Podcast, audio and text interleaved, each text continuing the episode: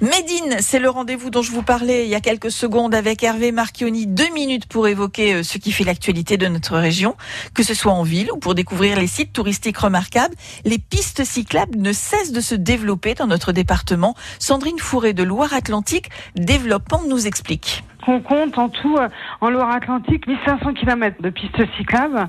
Euh, à savoir que nous, au niveau départemental, on a à peu près 450 km d'itinéraires départementaux.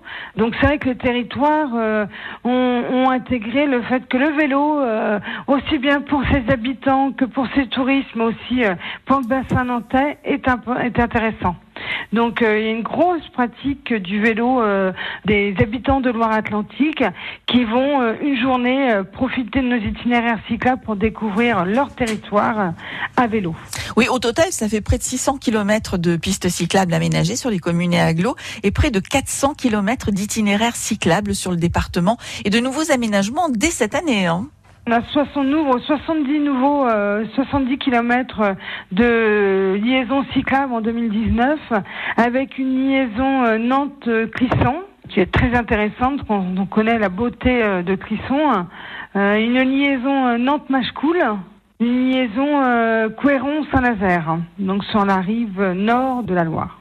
Et aussi une liaison qui est intéressante là, qui est réalisée par euh, la communauté de communes Blain-le-Gavre, qui permet un peu euh, bah, de se détourner un petit peu de la Vélodyssée et de profiter de l'arrière-pays qui est magnifique et notamment de la forêt du Gavre.